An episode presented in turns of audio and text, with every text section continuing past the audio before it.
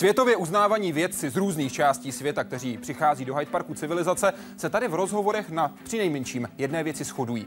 Budoucnosti jsou mladí vědci a na ně čeká řada otázek jak včas rozpoznat bakterie, na které antibiotika nestačí, jak vypočítat deformaci třeba teoreticky úplně ohnutého mostu, díky čemu vyrábět z nanočástic nosiče léků a levnější fotovoltaické články a jak se mladí lidé stavěli proti gestapu v době protektorátu. Právě takové odpovědi má pro vás pětice vašich dnešních hostů. Letošní držitelé ceny Neuron pro vědce do 40 let. Přeji vám dobrý večer. Začíná Hyde Park speciál.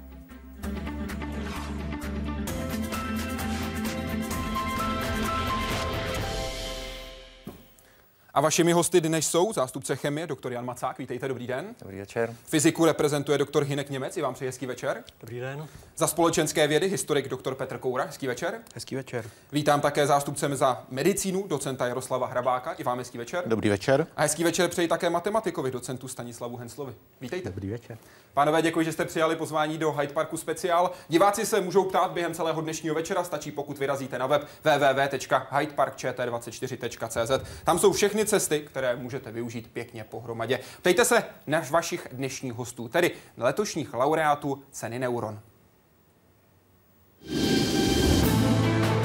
Pět oborů, pět vědců, kteří můžou zásadně posunout svůj obor vpřed. A to jim ještě není ani 40. Fyzik Hinek Němec zkoumá nanočástice ve fotovoltaice. Základní výzkum buduje cestu pro dokonalejší využití solární energie.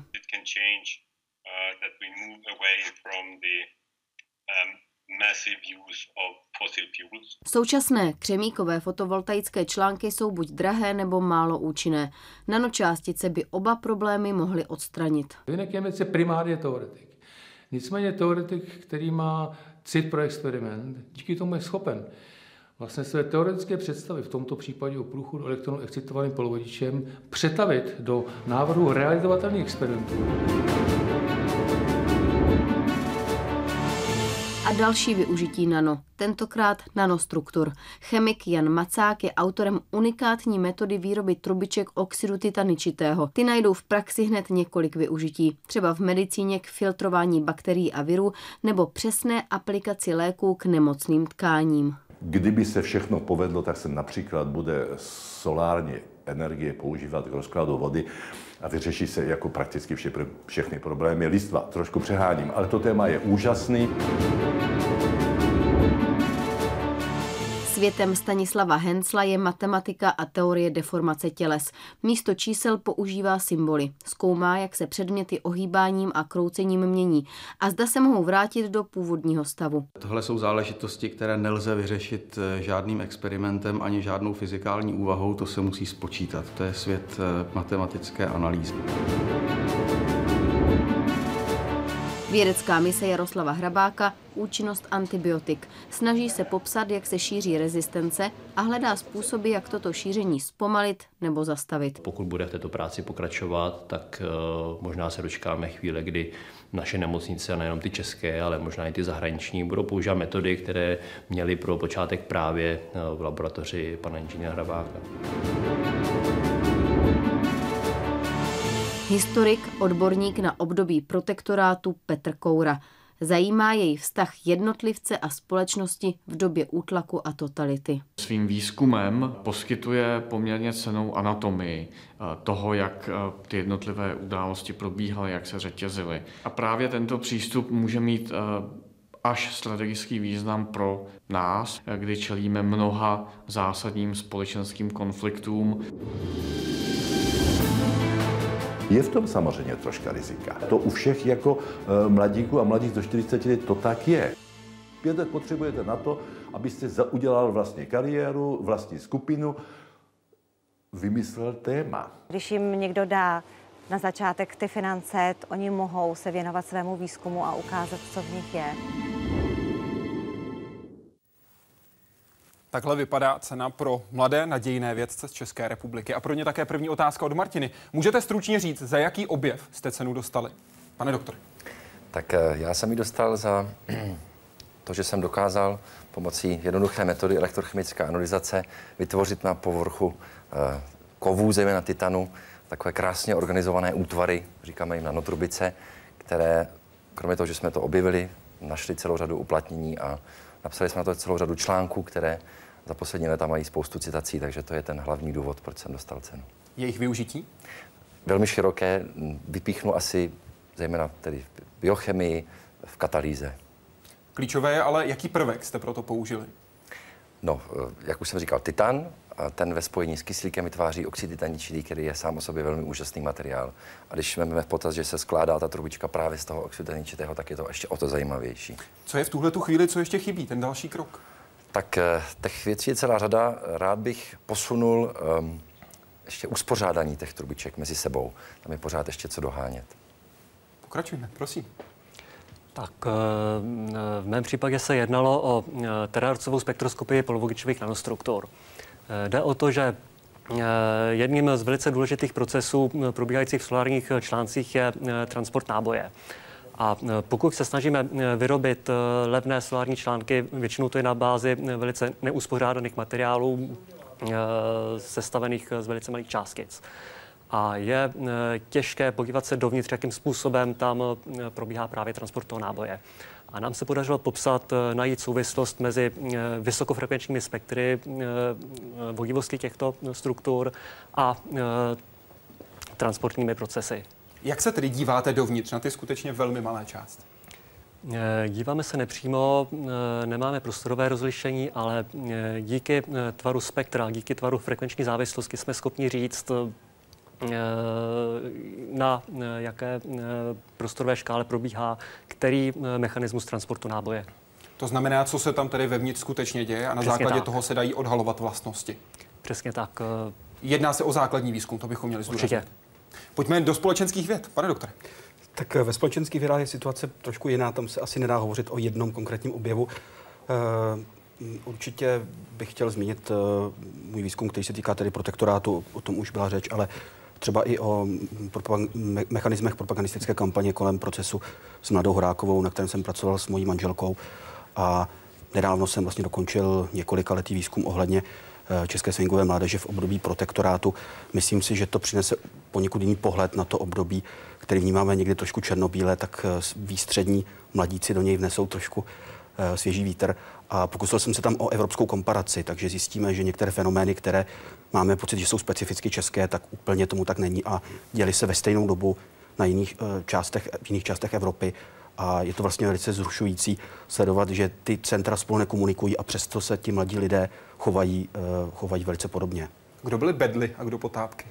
Potápky a bedly byly právě výstřední uh, swingoví mladíci a dívky, kteří nosili výstřední účes, chlapci vzadu, delší vlasy, kostkovaná saka, krátké, krátké kalhoty a mm, vysoké podrážky Eh, podrážky u bot. Někteří z nich si do nich dokonce šroubovali žárovky a rozsvěcili je jako blinkry, což když si představíme, že potkali nějakého příslušníka gestapa, tak to asi muselo působit značně provokativně. A oni se docela často potkávali, navíc, jak vypíšete ve svých pracích. Ano, jste velice dobře informován. Eh, vlastně sídlo té potápkovské subkultury bylo, byl střed Václavského náměstí, eh, tedy pouhých několik desítek metrů od Pečkova paláce sídla pražského gestapa.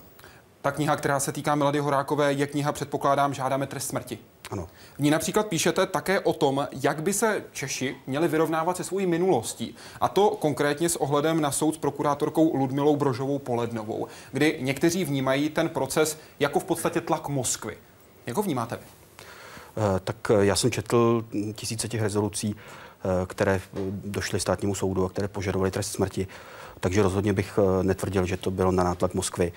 Eh, četl jsem také ty články, které vycházely v novinách od českých spisovatelů, někdy jaksi významnějších, někdy už méně významnějších, které třeba tam dnes neznáme, ale některá jména mě velice překvapila. Eh, takže eh, právě jedno takové kliše, které zní o té době komunismu, je, že to všechno se dělo na nátlak Moskvy, ale myslím si, že kdyby tady nebylo tolik jaksi pomáhačů, tak by ten režim se tady nemohl udržet. To bylo asi 6300 rezolucí, které přišly ze škol, firem, na poput komunistické strany? Ano, ta kampaň byla řízená z centra, to byla řízená z ústředního výboru komunistické strany Československa. Máme zachovány přesně ty instrukce, ale potom ty niance samozřejmě byly eh, odlišné region od regionu a taky podle uh, míry angažovanosti jednotlivých komunistických funkcionářů. Na druhou stranu někteří se postavili proti. Ano, také se našli lidé, kteří kteří té všeobecné kampani nepodlehli a naopak psali dopisy ty dopisy nebyly zveřejněny ve své době, ale psali je prezidentu republiky, aby udělal milost odsouzeným především tedy ženám. To byla paní Mašínová nebo třeba Albert Einstein.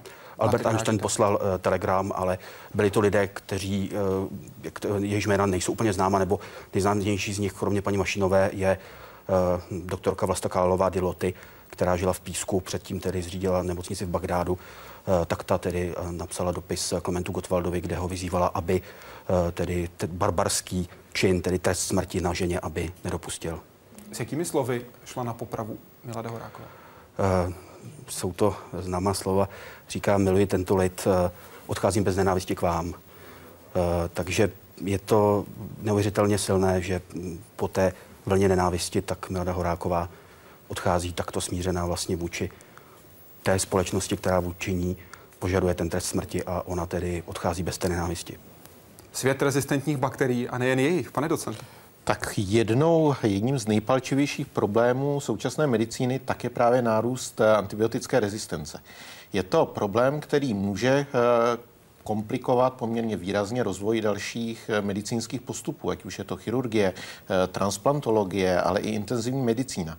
A e, naším cílem tak je vyvíjet co nejrychlejší metody, které by byly schopné e, zodpovědět ošetřujícím lékařům, jaká antibiotika při dané konkrétní infekci mají podat. To znamená, e, myslím si, že v současné mikrobiologii tak my jsme schopni poměrně velmi precizně dát eh, i eh, údaje o eh, mikrobech, které způsobily danou infekci, ale zároveň ve druhém kroku musíme zodpovědět i na to, na jaké antibiotikum ta daná bakterie bude rezistentní.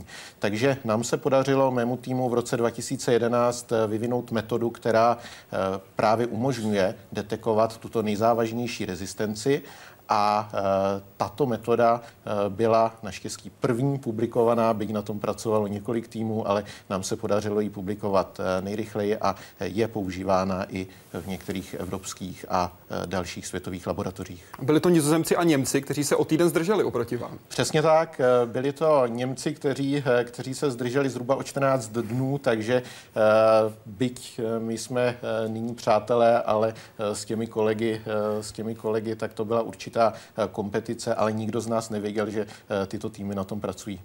Kolik případů v České republice se ročně objeví, kdy skutečně nezabírají antibiotika?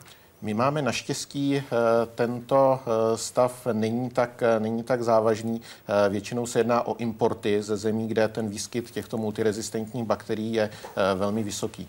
Eh, jsou to obvykle eh, importy od pacientů, kteří eh, byli hospitalizováni v cizích nemocnicích, ať už je to oblast Ázie, ale dokonce to může být i Itálie, Řecko a podobně.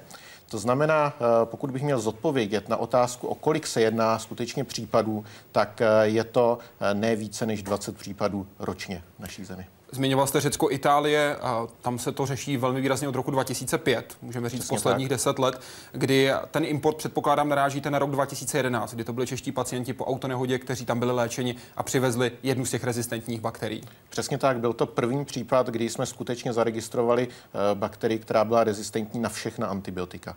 To znamená, eh, byl to pacient, který byl hospitalizován právě v Řecku a eh, následně tedy repatriován do České republiky, kde jsme na tuto eh, bakterii, na tuto rezistenci přišli. Jak daleko jsme od takzvané popeniciliniové doby? Já doufám, že ještě daleko, že se nám podaří eh, tento stav oddálit, že se nám podaří zachovat účinnost těchto antibiotik, protože když se podíváme například do Izraele, kde měli velmi eh, závažnou situaci ještě před třemi, čtyřmi lety, tak eh, skutečně eh, velmi silnou intervencí tak se podařilo tento stav zvrátit a naopak tyto bakterie jsou v této zemi na ústupu. Silnou intervencí především menšího používání antibiotik. Je tam několik faktorů. Samozřejmě eh, menší používání antibiotik je jedním z těch eh, dvou nejdůležitějších vlivů ale eh, pak je to také důsledné vyhledávání pacientů, kteří jsou kolonizováni eh, těmito bakteriemi a eh, k těmto pacientům se bohužel musíme v nemocnicích stavit velice obezřetně, musí být izolováni, musí být vyhrazen zdravotnický personál pro ně, případně, případně musí být ošetřovány odděleně od ostatních pacientů. V České republice se ročně, ročně spotřebuje kolik tun antibiotik? Zhruba 67 tun antibiotik pro humánní oblast a e, stejné množství i pro veterinární oblast. Realisticky, kam by to mělo klesnout? My jsme, co se týká Evropy, tak e, jsme zhruba na průměru všech e, evropských zemí. Ono se na tuto otázku velmi obtížně odpovídá, ale my můžeme říci, že neustále dochází tedy k tomu, že antibiotika jsou nadužívána. Eh, například eh, není to, že bychom měli moderní antibiotika, eh, která by, kterým by měla být dána přednost například při běžné ale v řadě případů lze volit antibiotika té základní volby, například při té zmiňované tonzilitidě penicilín, nikoli vsahat pro ta, na ta další, další antibiotika, která by měla být záložní. Když říkáte, že jsme zhruba ve středu Evropy, nejméně platí stále skandinávské státy, nejvíce Francie a jejich Evropy? Přesně tak. E, I když ve Francii byl za e, posledních několik e, let udělán velmi velký pokrok, kdy se podařilo snížit používání antibiotik, ale jak já vím například i ze svého týmu, kde mám kolegy ze středomorských států, tak tam skutečně eh, ten vztah k antibiotikům je eh, zcela jiný, než je k tomu například u nás a eh, nemluvě ani také ve skandinávských státech. Také tam byla ve Francii masivní kampaň, která Přesně velmi tak. výrazně tlačila na to, aby lidé nechtěli antibiotika. Pojďme do světa několik čísel, ale symbolů.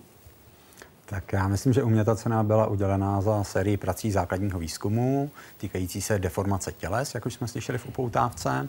Takže když si představím nějaký těleso, tak bych rád věděl, jak si za jakých co nejslabších podmínek, tam vznikají nějaké trhliny nebo dutiny, po případě, kdy mohu říct, že tu deformaci mohu vrátit zpátky, po případě, kdy vím, že ta zpětná deformace je pěkná, kdy se mi těleso překroutí a takové podobné věci. To znamená, že já když udělám tohle s papírem, no. tak vy vypočítáváte, jestli ještě se narovná zpátky, nebo jestli se někde přetrhnu. No, to je poněkud zjednodušení, ale řekněme. Podíval bych se na příslušný funkcionál energie a řekl bych, jaké vlastnosti musí mít, aby se vám to povedlo nebo nepovedlo. Ono jde o, do jisté míry o určitou kontrolu systému, které dokáží pro architekty, pro inženýry vypočítat takovéto situace. Vy můžete ověřit, jestli ten počítačový propočet je správný nebo ne? Tak tady se dostáváme trochu jako, jaký je rozdíl mezi základním a aplikovaným výzkumem. Teď myslím v důsledku samozřejmě. Takže ten aplikovaný výzkum ve svém důsledku umí určit modely pro architekty nebo modely různých jiných těles, třeba křídel letadla nebo čeho si takového. A já se snažím jak si ukázat ty matematické modely a ukázat, jaké to řešení musí být, co může jaksi ten aplikovaný matematik skutečně spočítat a co si jenom tak jako typuje nebo doufá, že mu vyšlo. A chcete mít ty výsledky, použij vaše slovo pěkné. Co to pro vás jako matematika znamená? tak pokud bych vám řekl, že slabá derivace je Heldedovská, tak vám to nic neřekne. Tak takže, by, já jsem takže, z matematiky maturoval, bych... takže ano. Řekne, ale myslím, že většina diváků si nepředstaví tohle jako definici pěkné. Tam jde o to, jak si, že když modeluju můžeme zůstat třeba u toho mostu, tak v reálu na počítači to vypadá tak, že ho rozdělím na spoustu malinkatých kostiček a koukám se, co se děje na okolí každý ty kostičky, jak interaguje s těmi kostičkami okolo. No a vtip je v tom, že jak si my bychom rádi věděli, že jak si to chování na té kostičce je stejné. Že není pravda, že na jednom kustu to kmitne vodost víc než někde jinde.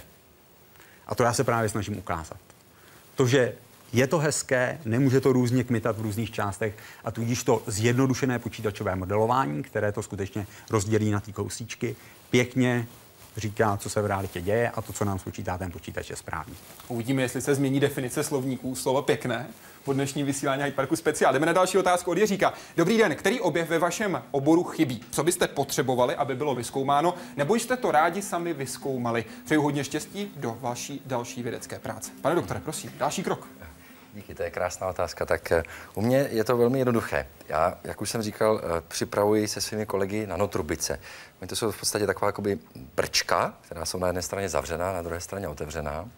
A my v té trubici máme velký vnitřní prostor. A do toho prostoru se dá něco nějakým způsobem dostat. A ta trubice se potom dá vzít a dá se třeba implantovat do lidského těla nebo někam, do nějakého jiného prostředí a ta látka, která je v té trubici, se tam potom nějakým způsobem uvolňuje, může tam dělat nebo konat nějaké dobro.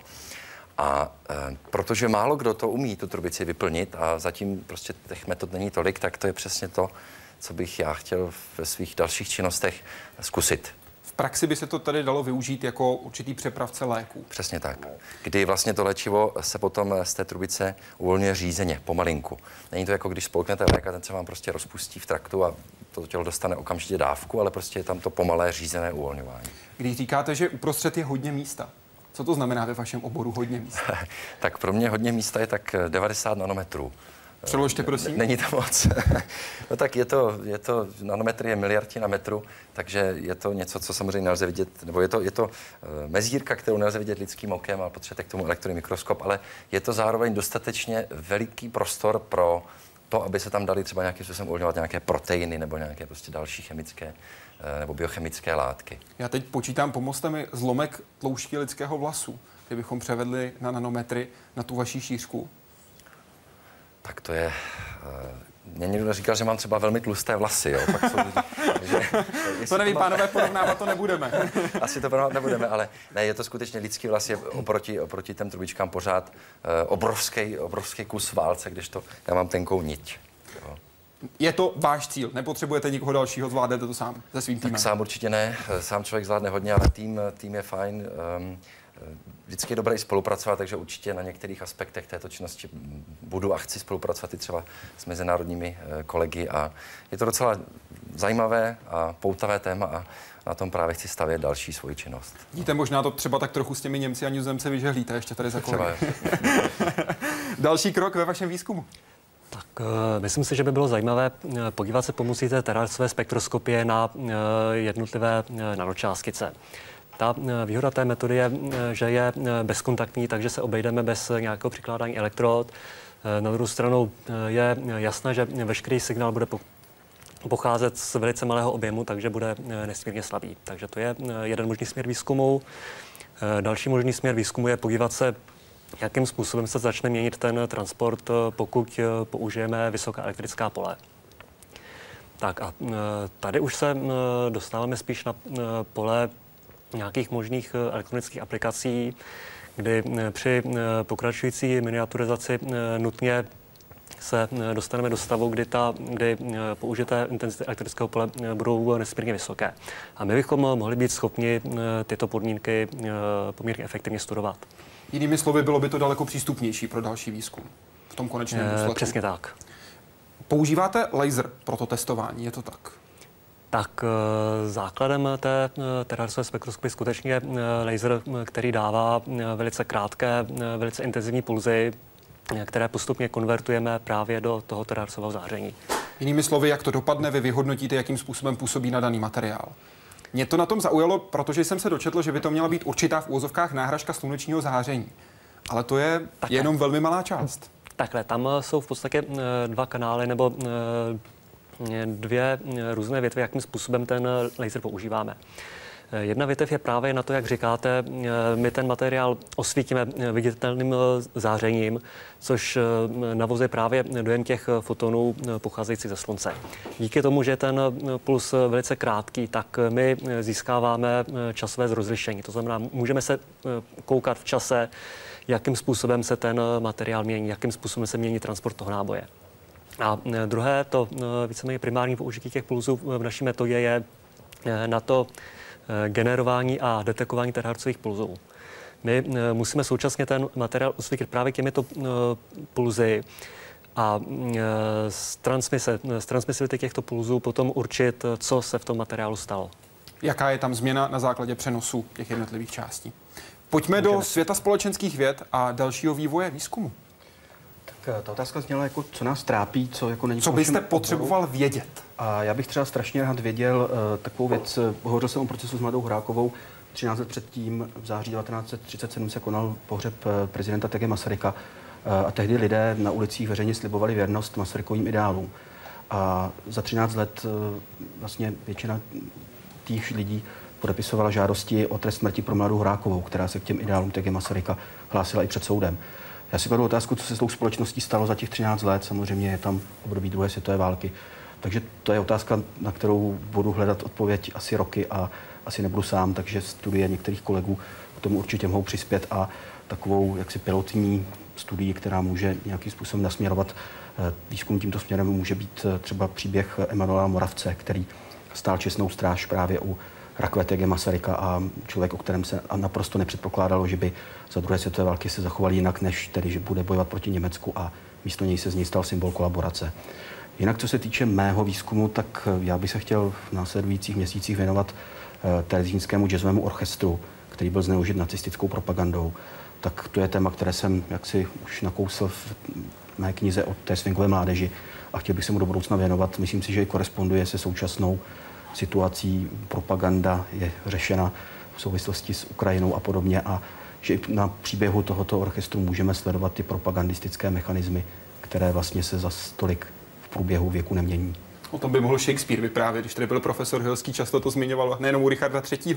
Pojďme do světa biologie a medicíny. U nás je problém ten, že my potřebujeme vždycky eh, mikroby nakultivovat. A tahle kultivace, kterou známe již od doby Pastéra, tak eh, nám trvá minimálně několik hodin.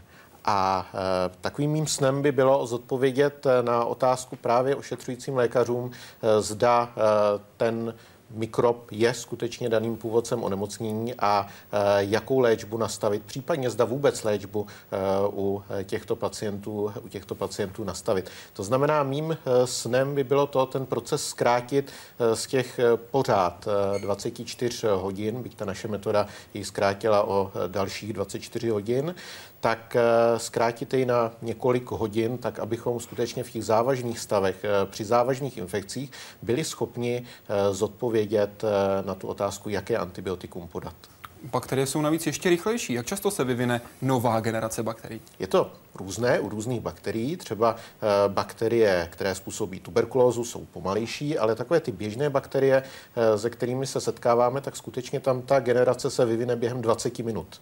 Takže my můžeme i sledovat evoluci v reálném čase v laboratoři a myslím si, i to je na té mikrobiologii úžasné.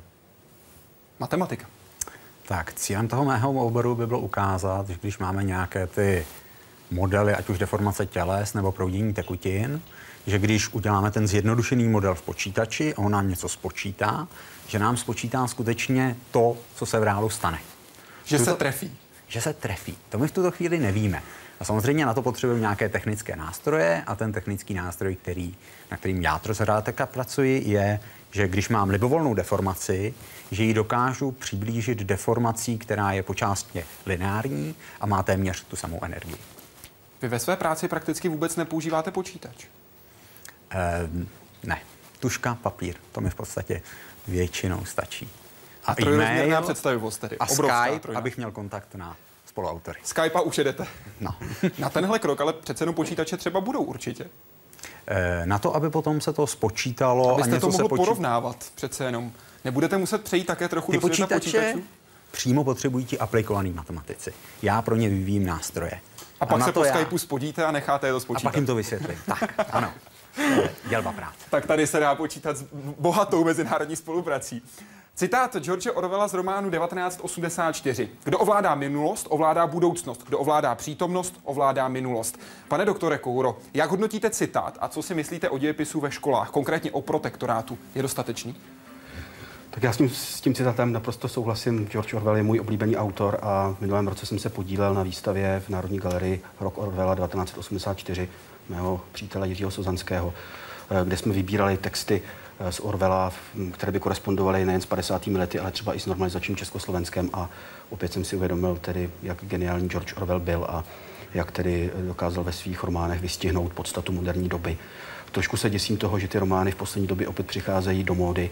Opět se čte román 1984, takže zdá se, že to, co se zdálo po roce 89, že už přestává být aktuální a že ty jeho temné vize už tedy se naplnily a nyní už, se, nyní už skončily, tak uh, byl bych rád, aby už se tedy uh, to četlo pouze jako literatura Není to naopak dobře, že lidé nad tím přemýšlí, že to je ukázka toho, že se lidé zamýšlí nad tím, co se ve světě děje? Určitě, určitě je to, je to samozřejmě velice dobré, že ten odkaz tohoto člověka, který je rozporuplný jako dějiny 20. století, že stále žije a je o něj zájem. Výuka dějepisu na českých školách? Eh, tak já momentálně přednáším na univerzitě, na pedagogické fakultě, takže hm, neodvažuji si hovořit o středních a základních školách, ale přicházím do kontaktu s kantory a nezdílel bych takový jaksi kritický pohled na výuku dějepisu. Já si myslím, že to záleží na každém kantorovi a na každé škole, kde ten, eh, jak je ten přístup k výuce dějepisu. Myslím si, že za poslední léta se udělalo strašně moc ohledně vzdělávacích projektů, různě i multimediálních eh, projektů, které využívají moderní eh, technologie, audiovizuální prostředky a podobně. A zrovna tento týden jsem od jednoho mého spolužáka slyšel, že na jeho gymnáziu vykládají historii nikoli tedy od pravěku, ale začínají 20. stoletím. A Myslím to je správná to je, cesta? Já si myslím, že ano, protože eh, to, co dnešní mladí lidé řeší, jsou otázky, které jsou spjaty s minulostí nedávnou, s minulostí, kterou prožívali jejich rodiče a jejich prarodiče. A, takže jak si, myslím si, že je to zajímá, a, pokud je to teda zajímá a můžou tam najít otázky, odpovědi na otázky, které si tedy mohou klást nad životními příběhy jejich předků a začít tím pravěkem, tak ono to pak často končí tím, že se k těm moderním dějinám už ten pedagog nedostane. Takže když se začne tím 20. stoletím, tak je jistota, že se k těm důležitým věcem dostane. Facebook. Pane docente Hens, eh, Hensle, pardon, který problém z oblasti matematiky, který ještě nebyl vyřešen, vás fascinuje? Snažil jste se jej vyřešit? E, nejdůležitější problém v mé oblasti je regularita na vyrostoucových rovnic. Abych to přeložil, proudí někde tekutina. Může to být voda, může to být plazma, může to být vzduch, může to být zmáčknutelný. A ukázat, že skutečně to řešení daných rovnic existuje, to víme, ale nevíme, že je dostatečně hezké, aby když to narvem do počítače, tak nám to spočítal správně. Takzvané problémy tisíciletí vás netrápí? To je jeden z nich. A pardon? Regularita nevědě rovnic. Ano, omlouvám se, omlouvám se. Jeden z těch otázek, která tam také přišla, je, Kdy si myslíte, že bude vyřešen ten následující problém? Jak to vidíte s tou zbývající šesticí tedy? No tak já jsem se bavil s těma lidma, co řeší přímo ty Navier-Stokesovy rovnice a ty říkají, že by to očekávali v řádu deseti, největší 20 let. To znamená, ty techniky se vyvíjí a vypadá to, že já bych jim věřil. Pokud byste vyřešil problém tisíciletí, zachoval byste se jako muž, který vyřešil Poinkarovu domněnku, který se vzdal toho jednoho milionu dolarů? Eh, tak myslím, že to jeho řešení je hloupý. Pokud ty peníze nechci, to bych ho chápal, peníze kasejí lidi, tak bych si je vzal a věnoval na dobročinný účely. No. Tak Raději. tuška a papír mu stačí. no. Jasné slovo, jdeme na Facebook. Martina se ptá, pane docente Hrabáku, jak je české zdravotnictví připraveno, nepřipraveno na případný nástup skutečně rezistentních bakterií? Co teď chybí? Obecně v Evropě máme nedostatek eh, lůžek, kde by bylo možné izolovat pacienty. To nemáme jsem... tedy i v České republice. Přesně tak. Já jsem byl nedávno v Holandsku na jedné konferenci a e, tam jsme byli v nemocnici, která e, připomínala spíše takové lepší nákupní centrum a skutečně oni měli pokoje, kde nebylo více lůžek než jedno.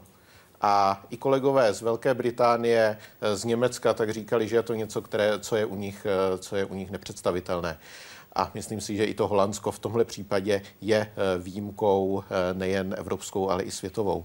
A eh, co se týká českého zdravotnictví, tak já si myslím, že se podařilo díky spolupráci s Ministerstvem zdravotnictví, s referenční laboratoří pro antibiotika dosáhnout toho, že byly nastaveny postupy, jak v případě, v případě výskytu těchto multirezistentních bakterií se zachovat a e, tyto postupy byly zavedeny i do praxe. To znamená, e, to znamená, tady se podařilo ten problém zachytit včas. E, nebylo to tak, jako například v té zmiňované Itálii i v Řecku, když jsou to hezké země, tak tam bohužel ten problém došel do těch stádí, kdy už je velmi obtížné jej kontrolovat. Pro ten váš test je třeba mít i spektrometr. Je třeba jsou... mít Přesně tak, je třeba mít i eh, spektrometr, to je poměrně drahé zařízení. Eh, na druhou stranu eh, je to metoda, která se dostává do laboratoří. V současné době všechny laboratoře fakultních nemocnic toto zařízení mají a i v okolních státech těch zařízení skutečně jsou desítky, možná stovky. Kolik potom stojí ten samotný test, který jste s týmem vyvinuli? Je to v řádu korun. To znamená, nás to pak ten test stojí do 10-20 korun podle toho, jak si koupíme drahou chemikálie. Jdeme na web, kde se ptá Lukáš Koutný. Dobrý večer. Zajímají mě nanotechnologie, protože v nich vidím budoucnost. Ale vidíte v ní vy případné riziko? Myslím především s případnými dopady na lidský organismus. Zneužití nanotechnologií třeba k úpravě DNA. Děkuji za odpověď. Aha, dobře.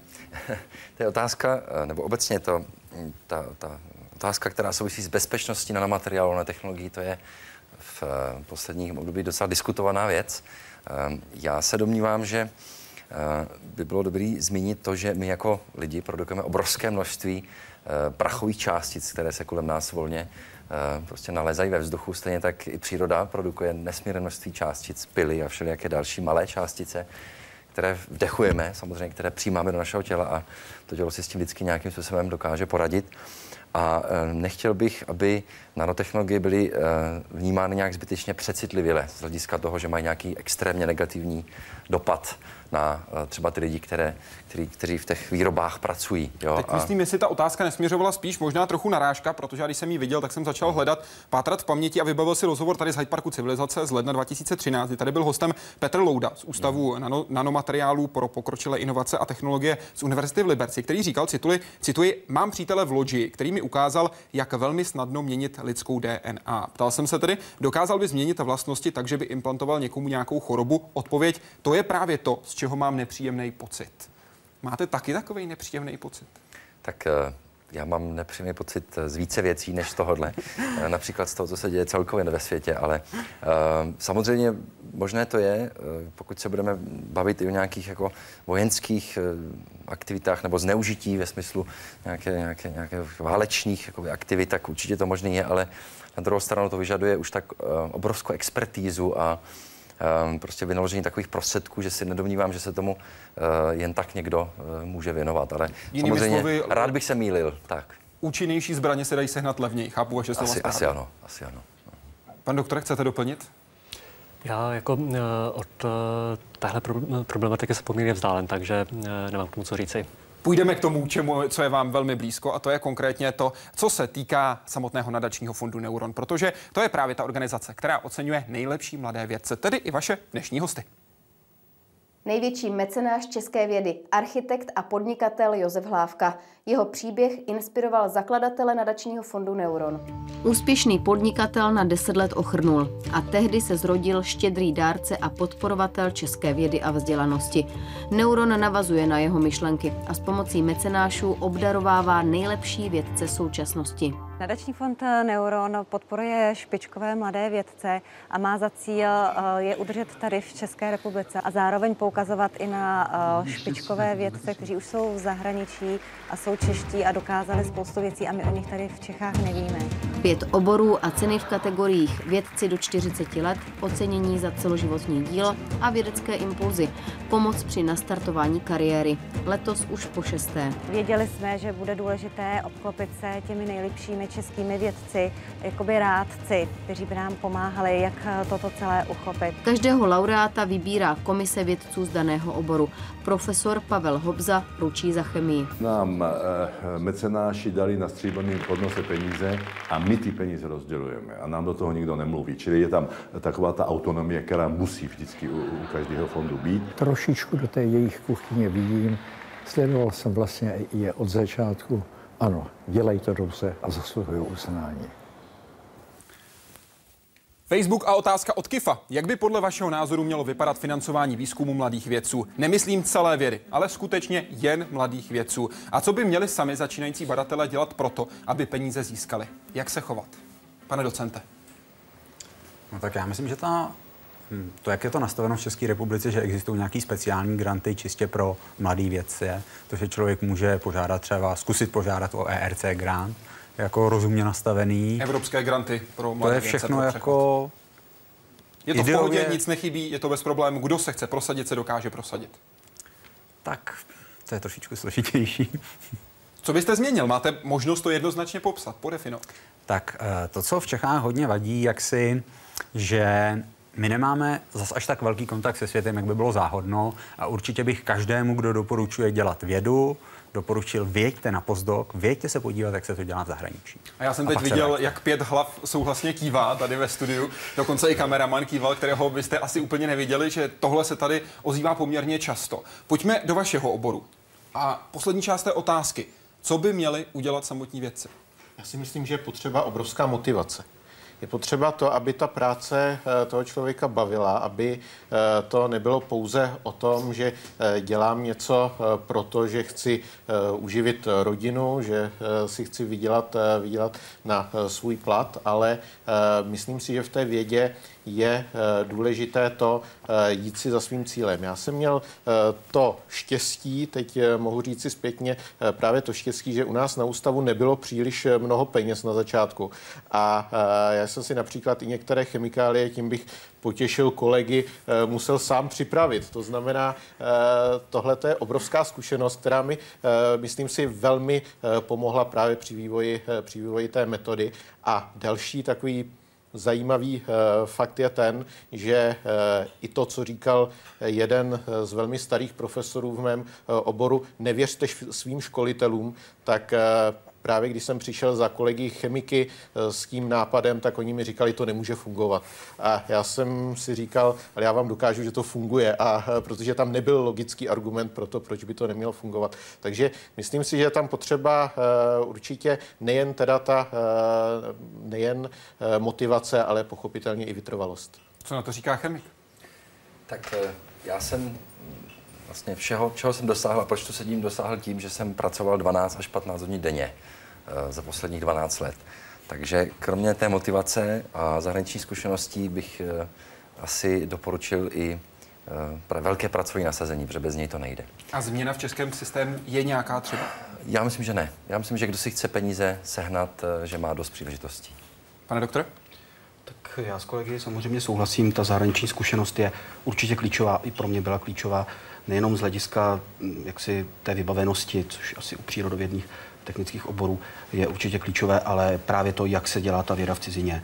Oproti, oprostit se od toho našeho malého českého rybníčku a podívat se, jakým způsobem pracují ti kolegové v zahraničí.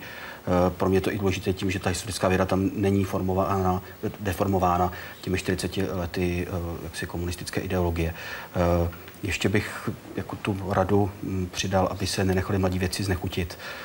Já znám spoustu talentovaných vědců, kteří jaksi odešli z oboru z různých příčin, někdy i finančních. Jeden z mých talentovaných spolužáků dělá moderátora v české televizi. Který to je? Daniel Bor, David Borek. Dělali jsme spolu státní, státní zkoušky na historii. Vzpomínám na to, když ho vidím na televizní obrazovce, myslím si, že by se dokázal velice uplatnit v, na poli historické vědy. Takže ten začátek je určitě těžký a proto bych, proto bych těm mladým věcům poradil, aby vytrvali. Pane doktore? Tak v tom fyzikálním výzkumu, tam přeci jenom je to záležitost finančně náročnější, takže jak je ostatně zvykem všude, peněz není nikdy dost. Ale ten problém financování české vědy vidím v tom, že Často i to menší množství peněz definují se poměrně striktní pravidla, jakým způsobem se smí tyhle ty peníze čerpat. A tady si myslím, že máme velké rezervy. Jinými slovy, není tam dost volné vůle na to, aby badatel skutečně bádal, ale plní kritéria, která napsal na papír. Přesně tak. A méně se potom už hledí na to, nakolik je skutečně ten, ten daný projekt excelentní. Jdeme na web. Tam je otázka od podněty.cz. Je třeba, co je třeba udělat, aby se počet českých patentů zvýšil? Jak v úvozovkách drahý je evropský a světový patent? Proč mají americké univerzity až 20krát vyšší příjmy z patentů než české? Jste se tak hezky nadechl, pane doktore, vaše odpověď? Tak na to je velmi jednoduchá odpověď. Když podáte patent nebo patentovou přihlášku na úřad průmysl vlastnictví, tak i když je to instituce kompetentní, trvá to strašně dlouho. Když podáte v Americe patent nebo patentovou přihlášku, tak je vybavená třeba za půl roku. A celkově to je mnohem flexibilnější, takže i ty, ty firmy v Americe, které prostě jsou pak odběrateli licencí těch patentů, tak prostě mají mnohem větší příležitost. Nemusí tak dlouho čekat. Ono se to taky hodně všechno posouvá, takže půl, i půl roku je dlouhá doba, ale pořád je to kratší doba než třeba 3-4 roky, který to trvá u nás. Takže, takže problém není ve vědě, ale v byrokracii. to jsem neřekl. Druhá věc je, že eh, chybí pořád možná dostatečná motivace ze strany těch eh, institucí. On vám sice každý vedoucí nebo každý ředitel nějakého ústavu řekne, no hlavně dělejte nějaký ty publikace a taky ty patenty nezapomínejte, ale on to není tak jednoduchý. To musí taky člověk si udělat důkladnou rešerši, musí mít taky trošku štěstí na to téma, takže není to tak úplně jednoduchý a možná bych zase odkázal na to, co říkali kolegové, ta zahraniční zkušenost je v tom dobrá, že člověk jakoby vidí, jak se to trošku dělá na západě a pomůže to. To znamená, naučit se venku, přenést do České Tak, republiky. tak. A nejenom pro vědce, ale také pro firmy, které patenty zprostředkovávají. Přesně tak. Samozřejmě, když píšete nějakou patentovou přihlášku, musíte také vědět, jestli to někdo použije. Takže ideálně mít třeba nějakého partnera v tom eh, komerčním prostředí, kdo to skutečně má zájem a s ním to pak případně i nějakým způsobem dotáhnout. Poslední část té otázky, kolik stojí evropský světový patent?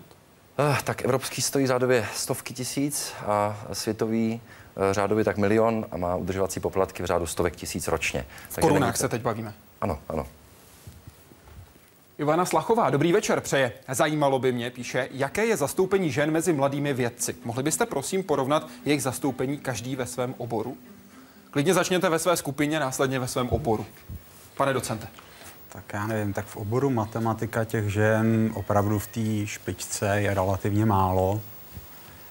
Já nevím, řekněme 10%. Znám opravdu pár vynikajících vědkyní, kterých si nesmírně vážím, ale je strašně složitý skloubit mateřství a vědu. Ten věk okolo třicítky, který je pro ženu z hlediska mateřský kritický, pokud tam vynechá několik let vědecky, tak je strašně těžký se vrátit. Já když jsem do jednoho grantu vyplňoval, zda eh, podporujeme v našem týmu eh, ženy opačné pohlaví, tak eh, musím říct, že tam byla taková úsměvná historka, kdy skutečně nás na ústavu eh, je eh, ten poměr zhruba 70 ku 3 v současné době, takže mikrobiologie je obor, kde převažují tedy převažují nižné pohlaví, takže, takže v této oblasti myslím si, že je spousta špičkových vědkyň v mikrobiologii. Je to trochu dáno i tím historickými, historickými aspekty, protože za první republiky tak eh, mikrobiologie byla doménou mužů, tak se trošku degradovala, že to bylo pouze to, eh, kdy se eh, lovily mikroby na plotnách a podobně, ale eh, v současnosti se dostává už skutečně do té klinické mikrobiologie, kdy za tou plotnou, na které nám roste ten mikro, vidíme toho, toho pacienta. Takže nyní se to trochu vyrovnává, ale řekl bych, že ten poměr žen je mnohem, mnohem vyšší. Historie společenské vědy? Eh, Já si netroufám tvrdit eh, nebo nějak kvantifikovat, eh, kolik procent žen působí v, v historiografii. Na mém pracovišti v současném na pedagogické fakultě, myslím, že to je snad skoro 50 na 50 procent. Přesto bych souhlasil s kolegou, že mateřství je to, co ty, ty historičky mm, omezuje, protože mm, je potom těžké do toho oboru se znovu vrátit, i protože ty, ty ženy ztrácejí kontakt, ale asi bych netvrdil, že historie je pouze maskulinní věda. A ta třicítka, kterou jste také, pane docente, zmiňoval, dělá samotný ústav, ten obor, dost proto, aby pomohl ženám překonat právě tohle období a teď myslím překonat samozřejmě z pohledu toho, že nestíhají tolik vědy. Tak samozřejmě veškerá kritéria, která by měly splňovat, aby tam mohli zůstat, jsou pozastaveny. Jo, po celou dobu mateřství se jim nepočítají. Ale aby se mohli potom vrátit do vědy, když to člověk čtyři roky neviděl, má úplně jiné priority. Naprosto chápu, že je to pro mě nesmírně obtížné. Pane doktore? Eh, Ta eh, situace, eh, myslím si, dost podobná jako v matematice.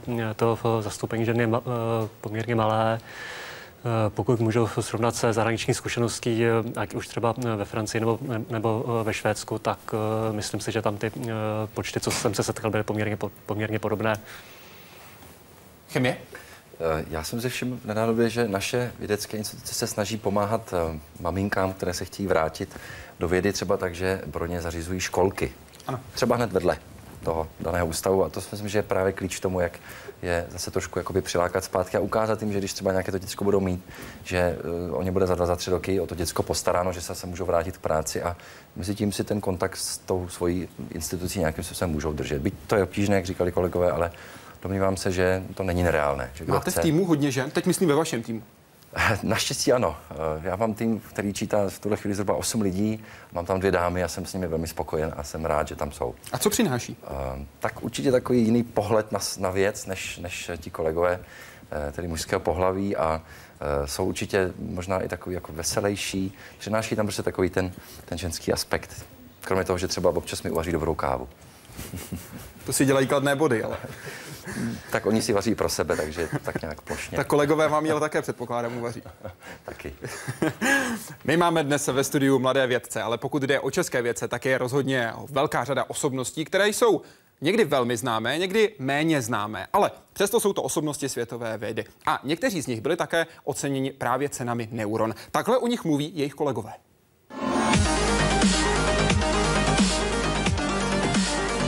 Vlastnost, která profesora Číška charakterizuje nejlépe, by se asi dala shrnout do slov skromná genialita. Někdo tu přírodu vidí potom už jenom přes ty rovnice a symetrie a podobně, ale on má opravdu intuici na to, kam působí nějaká síla a podobně, takže to, to, to je fantastická vlastnost jako v té vědě. Říkala i jeho manželka Hanka, že někdy pomalu za chůze usínal, usnul kdekoliv jinde, tak strašně byl unavený. Ale dostal svého. Profesor je desítky let velmi obávaným bícem archeologických nesmyslů, protože jeho intelekt, i když to nemusí být jeho směr výzkumu, je vždycky velmi překvapivý. Fluidum tajemství, radosti, z té práce fluidum dobrodružství. Řízení vývoje toho organismu je velmi složitý proces, kterému dneska rozumíme jenom v hrubých rysech a tady právě v těch počátečních fázích jsou důležité objevy Petra Svobody. Je opravdu vynikající vědecký manažer a, a lidsky dokáže tu často obtížnou situaci s těmi mimořádně silnými vědeckými individualitami, které tam běhají po chodbách, eh, tak eh, to dokáže zvládat. Řekl bych, že má mimořádný talent pro pochopení širších souvislostí toho kontextu, který je pro vnímání sociálních hospodářských dějin strašně důležitý. Myslím si, že radosti z práce je část jeho tajemství úspěchu a že s ní dokáže vlastně studenty nakazit. Je jeden z mála českých lékařů, kteří, doufám si říci, změnili medicínu nebo aspoň jejich část. Thinking machine.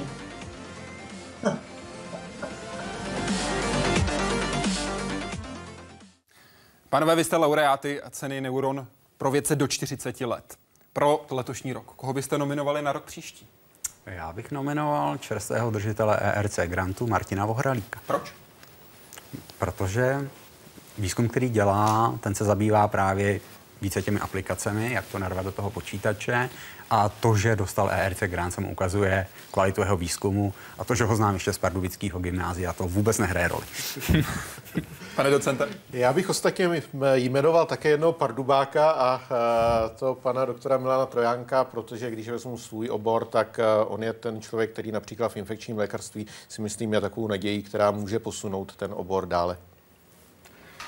Já bych asi jmenoval lidi z, ze společenských věd, nikoli z historie, abych se vyhnul střetu zájmu a jmenoval bych romanistku Lucii Tučkovou za její vynikající knihu o francouzské básnířce, básnířce Suzanne Renaud, manželce Bouslava Rejnka a možná ještě druhé jméno brněnského filmového vědce Lukáše Skupu, jehož dizertační práce o filmové cenzuře v 60. letech podle mě mění náhled na zlatá 60. Už jste trochu ve svém oboru. Vy děláte filmového, řekněme, odborníka na poradce při tvorbě historických filmů. Ano, částečně ano. Pane doktore. Tak jako těch jmen by se jistě našla celá řada. Pokud se podívám na lidi ze svého okolí, tak by to mohl být třeba Milan Orlita, který se intenzivně zabývá spektroskopií v magnetickém poli, například grafenu. Chemik či chemička? V tom mám jasno. Můj kolega, pan doktor Tomáš Širový, vynikající poligraf, který dokáže natisknout téměř cokoliv na cokoliv a právě protože spolupracuje strašně s průmyslem a dělá nesmírně zajímavé věci, tak za to bych mu tu cenu doporučil dát. Uvidíme, jestli pro něj příští rok v úvozovkách bude vytištěna. I pro další, které jste zmiňovali. Pánové, moc vám gratuluji, že jste uspěli v letošním ročníku a hlavně vám přeji, ať uspějete na poli nejenom české, ale světové vědy. Děkuji, že jste byli hosty Hyde Parku speciál. Hezký večer. Děkujeme. Hezký večer. Hezký večer.